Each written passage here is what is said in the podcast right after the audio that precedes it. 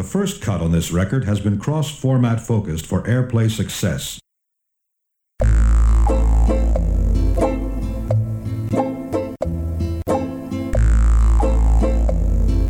The men beat on their drums.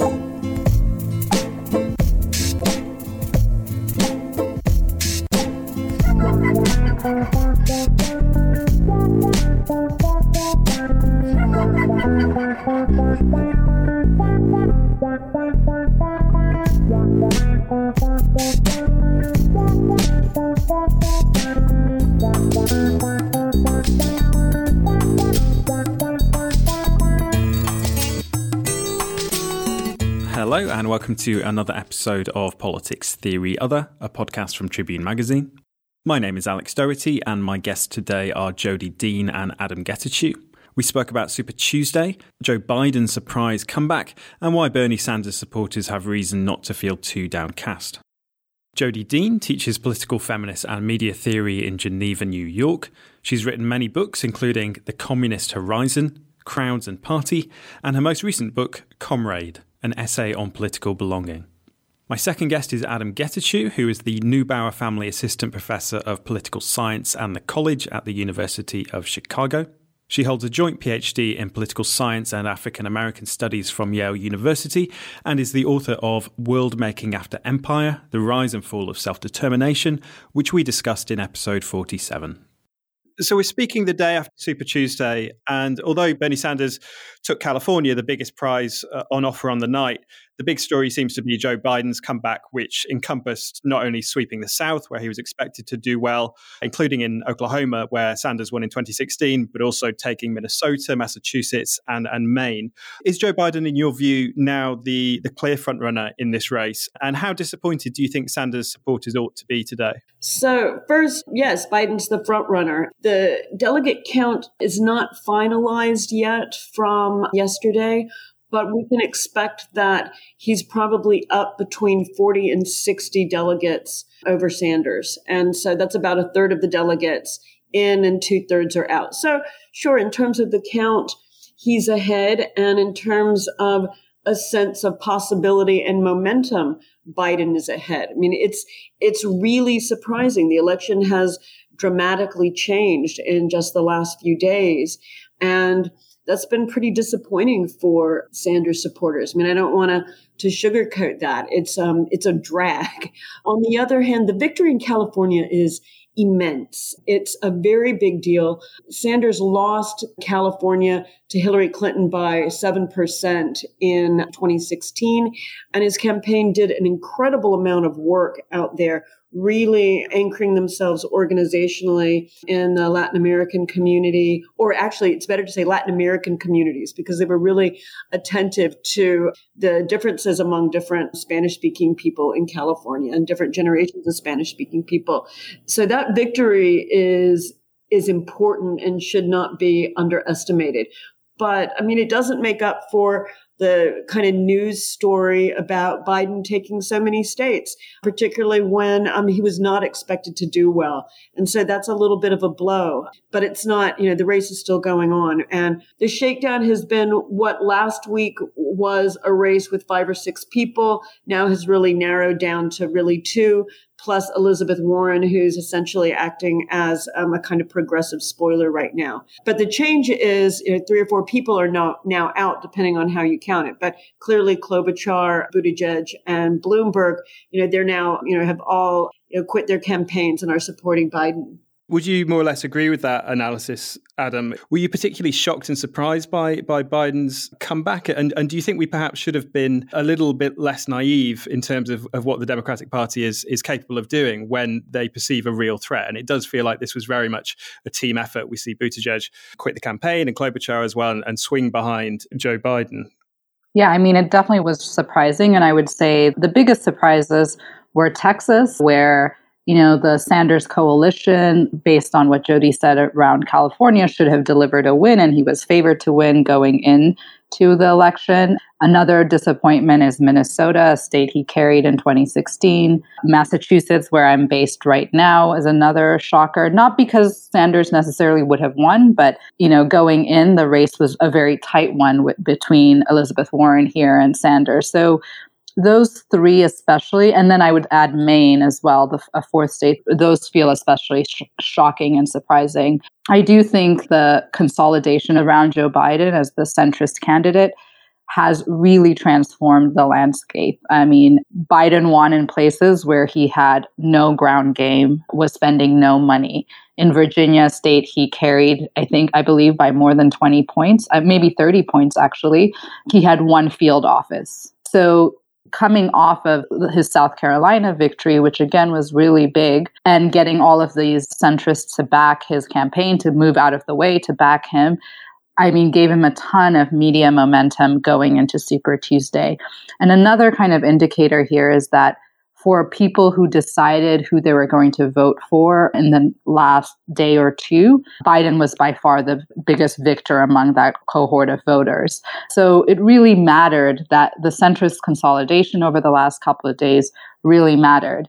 But I think, you know, as Sanders supporters, we also have to be very clear eyed about some persistent limits of the Sanders coalition and the Sanders campaign so far. And I think the biggest one has been the campaign's inability to really win over a plurality, if not a majority, of Black voters. You know, we saw that very quickly in the South Carolina campaign and over and over again that has been repeated throughout the south i mean i think it's it is the case that he does better with younger black voters but there too. He lags behind his support for in other kind of millennial and gen z uh, uh, cohorts. So i think that's a really you know thing we have to think seriously about. I think a second thing of course is this is really turning out to be a generational divide and a generational fight.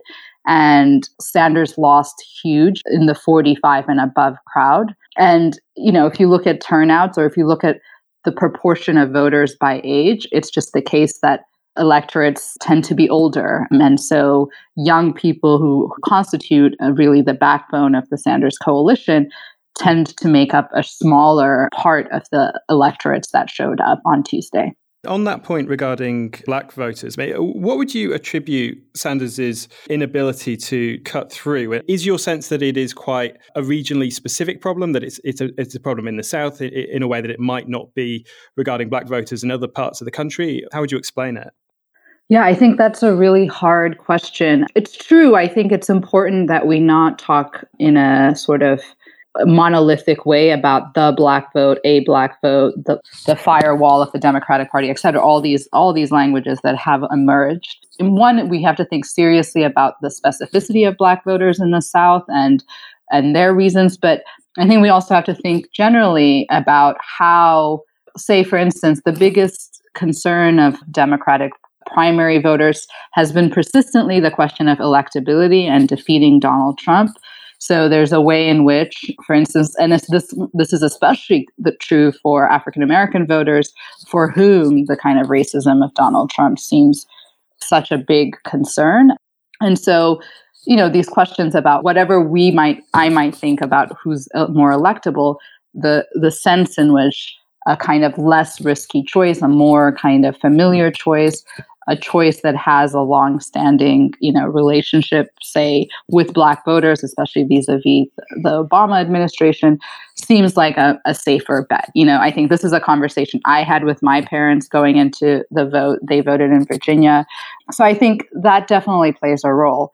You know, two, I think the support of elected Black elected officials has proved to be very important. I mean, Jim Clyburn, congressman from South Carolina, made his announcement just days before the South Carolina race. And that was a race that Biden was likely going to win, regardless of that endorsement. But I do think it con- galvanized and consolidated support. So I think this is this is a real challenge. I mean, I feel like a lot of black activists, organizers who come out of the movement for Black Lives have largely supported either Warren or Sanders in the race. But Black elected officials in Congress and in state legislatures have tended to support either Biden and sometimes Bloomberg. So I think the effects of those, the network effects of that, those kinds of endorsements play a really big role as well.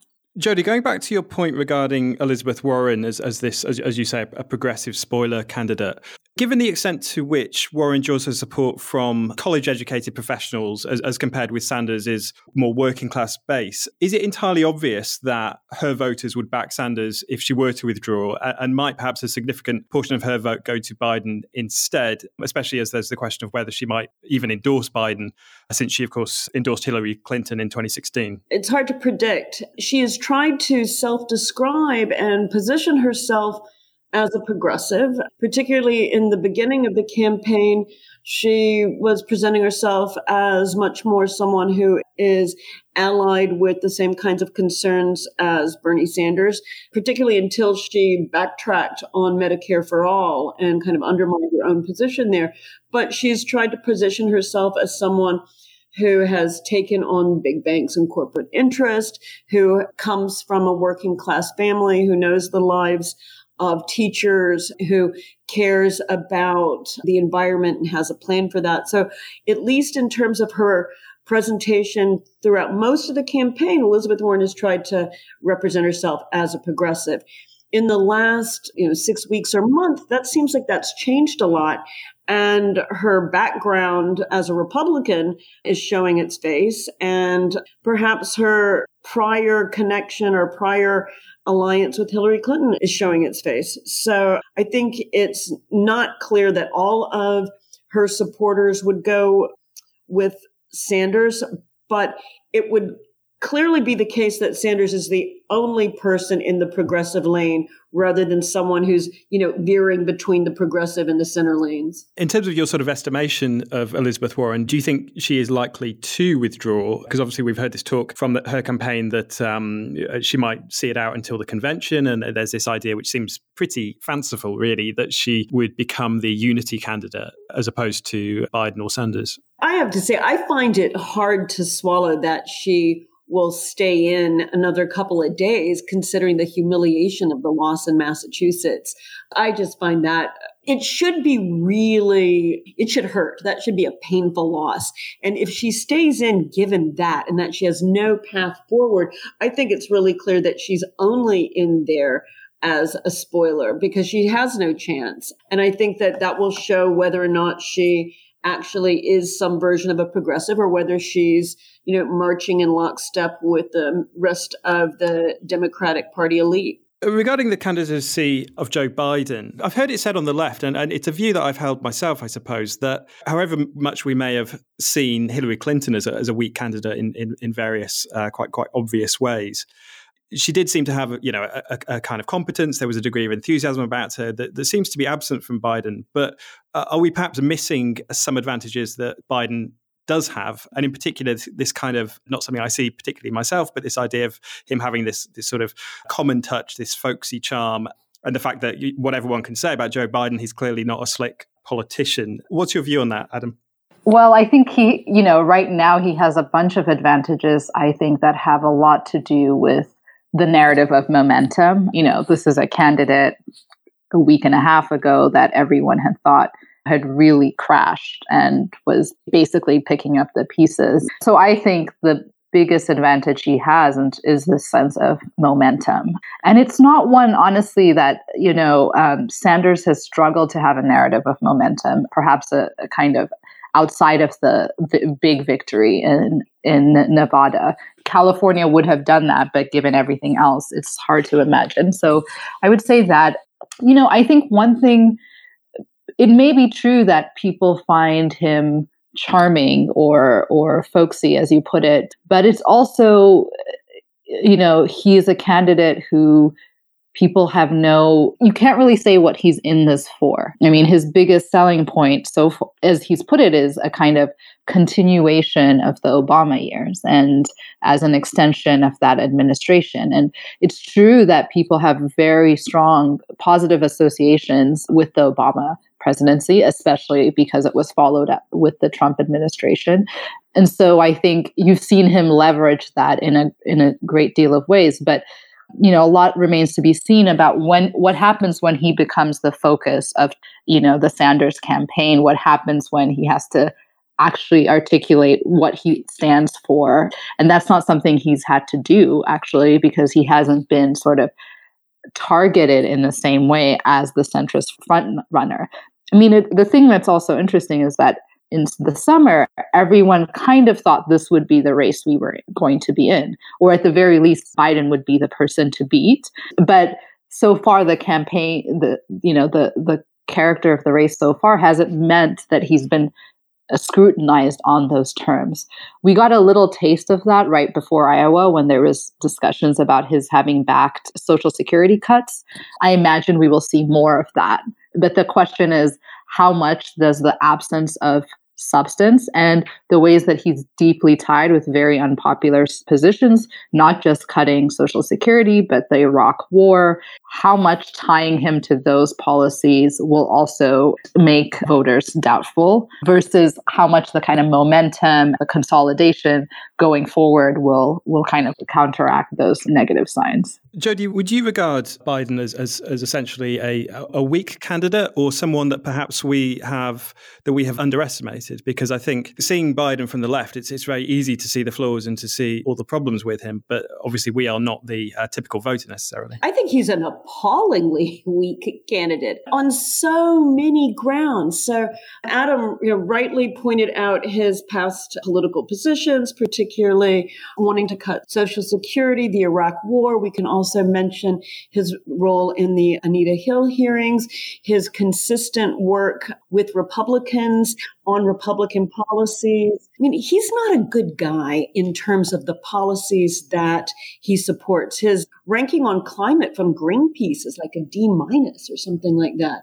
And if we then think about the Obama era deportations, you know, this is also not, it's, it's not good. And so I think on, in terms of those policies, he's a terrible candidate. In terms of the kind of strange stuff, the Burisma and Hunter Biden deal making that the Republicans are going to emphasize or that Trump is going to emphasize, that kind of the sort of corruption narrative, he's not in a good position. So I don't think he's going to win on that. I mean, I don't think he, he's got a good case on that.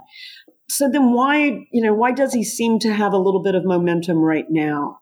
I think that some of it is that people like thinking that everything will be okay if Trump is gone. That it's not like we face huge, horrible structural problems, but that Trump is the only locus of all problems in the country. And if he's gone, it can be okay and it can be back to normal. And that, that Joe Biden represents back to normal. And even if our back to normal is kind of one step towards senility. People are okay with that, right? It's almost like that Biden, we could say, kind of represents how people think of themselves and their country. And we might be completely inept and unqualified and not well spoken, but but we're not Trump. And it just seems like that's the whole thing. And that not everyone, and maybe not even a majority, will ever be persuaded that the way to change is revolutionary and that we have to make massive changes if we're going to address the climate tr- crisis. We have to accept higher taxes if we are going to have health care for all, if we're going to guarantee it as a human right, that we're going to have to change our structure of how we consume, if we are going to actually have free education and free early child care, you know, education for university education and free early child care education, that people might not be willing yet to say, okay, I'm willing to do it out so that everyone else can do more, or I'm willing to look at our society in terms of a fight that we have to struggle for and win. I mean, the Sanders message is a message that says we pull together and fight for a better world. And the Biden message is one that says, you know what? If we get rid of Trump, our world's going to be just fine. And that's a little bit more reassuring to a lot of people, even as it's a total pipe dream and fantasy. Would both of you regard it as pretty much a given that Biden would lose to Trump in the general election? You know, I, I agree with Jodi. I think he would be a very, very weak candidate in November. Say there's been a lot of conversation about the states in the Midwest that Hillary Clinton lost, but Democrats normally win Michigan, Wisconsin, Pennsylvania. I mean, this is a candidate, Biden's a candidate deeply associated with every free trade agreement from NAFTA on. You know, he has a connection, of course, to Pennsylvania, but this will be something I think that Trump will use to his advantage, as he did with Hillary Clinton amongst those voters. I think, though, I would say it's really hard to tell what's going to be in, happen in November. And I think so much of the Democrats' chances actually depend in part on how the economy will look. You know, we've seen the beginnings of a downturn, and you could imagine that if there, the downturn is deep and significant enough, that a Democrat might be able to win, and even a weak candidate might be able to win in that context. But it does, it then leaves you with the question of, well, insofar as this isn't just a question of getting Trump out, but addressing these huge questions before us around climate change, deep forms of inequality, we will not be well positioned to do that work in in that context. So it's hard to say. I think we're really far out from November, but I don't think he gives us the best, you know, chances for victory, the best chances for building a coalition of people to fight on all these issues. I want to say one other thing about his weakness, which is Jamelle Bouie, who writes in the New York Times, had this analogized Biden as a candidate to the, and this race in part to the Virginia gubernatorial race in 2017, where a similarly weak, not well positioned candidate, Ralph Northam, ended up becoming the nominee. I mean, in that case, he did go on to win, but I think there's there there's something very similar about them both being these candidates who are do not challenge the status quo are reassuring to voters and i think it, it sort of resonates well with what jodi is saying about why it is that people might find that an, attra- an attractive option I'm certain Biden will lose. And the reason is, I mean, here, but let me tell you, I should qualify that because um, in 2016, the night before the election, my 18 year old daughter called me in tears, just worried to death. And I promised her that Trump would lose. So that's how worthwhile my predictions are possible way that Trump was going to win. so, with the same amount of confidence, I say there's no possible way that Biden will win. And the reason I say that is because he represents the same kind of politics that the Democrats pursued in 2016 and that Trump defeated in 2016. And that is a politics that is around a particular kind of cautious corporate elite that tries to talk a semi inclusive game, but does that to pursue its own interest and basically presents itself as a status quo. And Trump ran against the status quo. And the, his voters are people who are sick and tired of the status quo. So it's not like those voters are going to feel in any way attracted to a campaign like Biden's.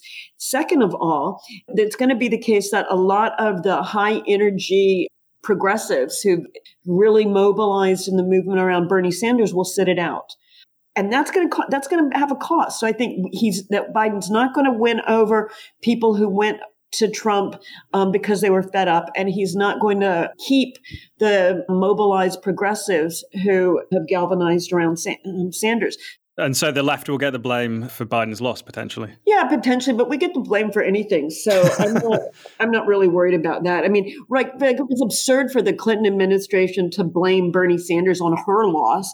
Not Clinton administration, for the Clinton campaign and Hillary Clinton still to blame Bernie Sanders for her loss. She lost because she was a terrible candidate, and they shouldn't have blamed Jill Stein. I mean, if she couldn't get out the, her voters, that's why she lost. So I think that I, I think it's we should not expect Biden to win. Just regarding the general state of the American left. So, in the UK, following the 2017 general election, th- there was a long period of time where it seemed reasonable to suppose that the Labour Party would win the next election and we, we would be looking at a, a, at a radical Labour government. But I think on, on a lot of the left, there was a rec- recognition that the left wasn't really in the position it needed to be in to succeed in, in government. And clearly, at the moment, everyone of our sort of political persuasion is is, is rooting for Sanders and, and, rooting for the left to to win.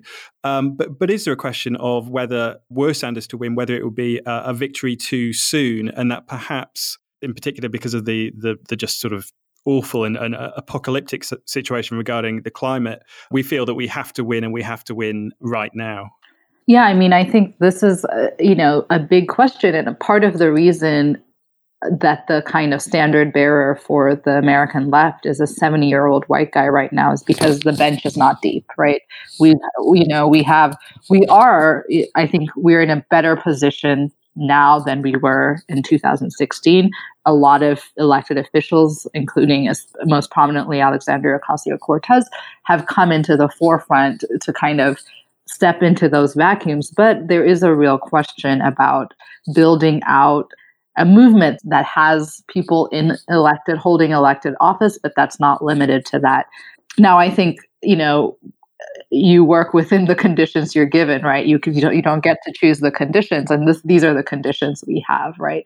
So I think for me, just as was the case in 2016, you see the Sanders campaign as the a kind of a space of generating new kinds of political leaders as a space of transforming the conversation. We didn't mention this earlier in our sort of just reflections on last night, but I think in the 12 states where there was kind of exit polling around whether people wanted public insurance, uh, Medicare for all, that position won in every state in which that question was asked and sometimes by big margins in you know in a state like texas over 60% but across the board that position won when you ask people about their views on the you know how favorably they view the word socialism. Again, on almost every state, that socialism has a more favorable view than an unfavorable view.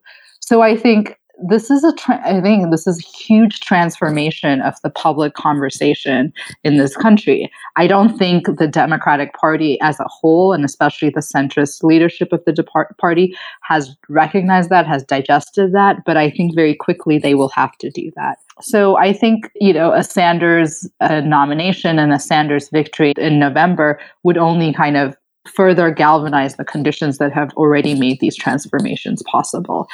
I think we will continue to see different kinds of people stand for office. I think there were really inspiring candidates in Texas, for instance, running for congressional seats. One of them was a 26 year old, Jessica Cisneros, who ended up losing her race. But I think, you know, there's another candidate, uh, two other candidates, one of whom did win.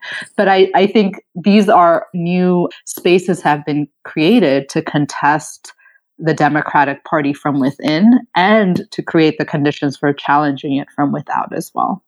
Jodi, I read a post that you made on social media today, which very much fits with Adom's uh, analysis there in terms of the, the election opening up a, up a space of learning and where, where we're able to mobilize a, a greater part of the population and develop new activists and new leaders and so on. But just on that point that Adom makes about the Democrats digesting this change in orientation and this, this general shift to the left amongst the, the American population. I mean, do you think that is something that we're going to see at some point? Because again, I think from from the UK standpoint, I think some of us have been surprised the extent to which the old regime has remained enthralled to the to the old uh, shibboleths, uh, so to speak. Both have to be true, right? So the old guard holds on to its position and its you know the kind of power that it has been able to create for itself in its institutions, like the Labor Party or the Democratic Party.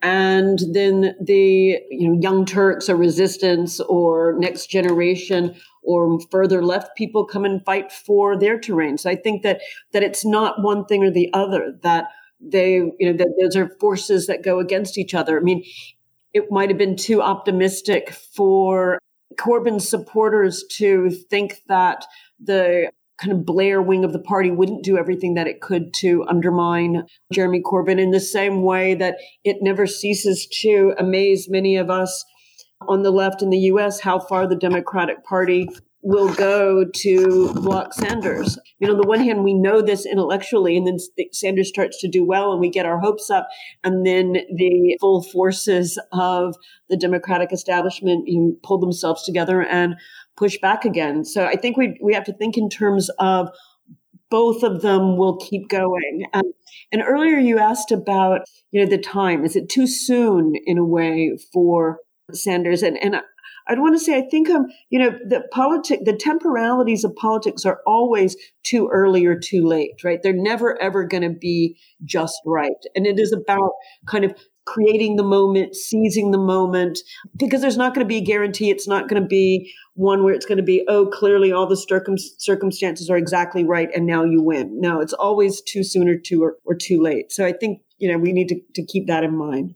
And in terms of that point about the Democrats just raising heaven and earth to block Sanders from from winning and, and from taking the nomination. So, I mean, it, there seems to be a pretty good chance that we could head into the Milwaukee convention without any candidate having an outright majority. Does Sanders need an outright majority to to to win the nomination? And if he doesn't get that, is is it effectively going to be given to to Biden? And if that were the case, how damaging would that be for Biden's campaign in the presidential election against Trump? Yeah, I just wanted to say I liked Jodi's formulation of it's both uh, too soon and and too late. And in some ways i mean this is a moment when it is both at the same time right? It is almost too late for our planet and too soon in terms of our ability to have all our forces put together. You know i will say that my hope about yesterday was would be that you know we come out of that looking like the clear clear front runners with a sort of unsurmountable lead. And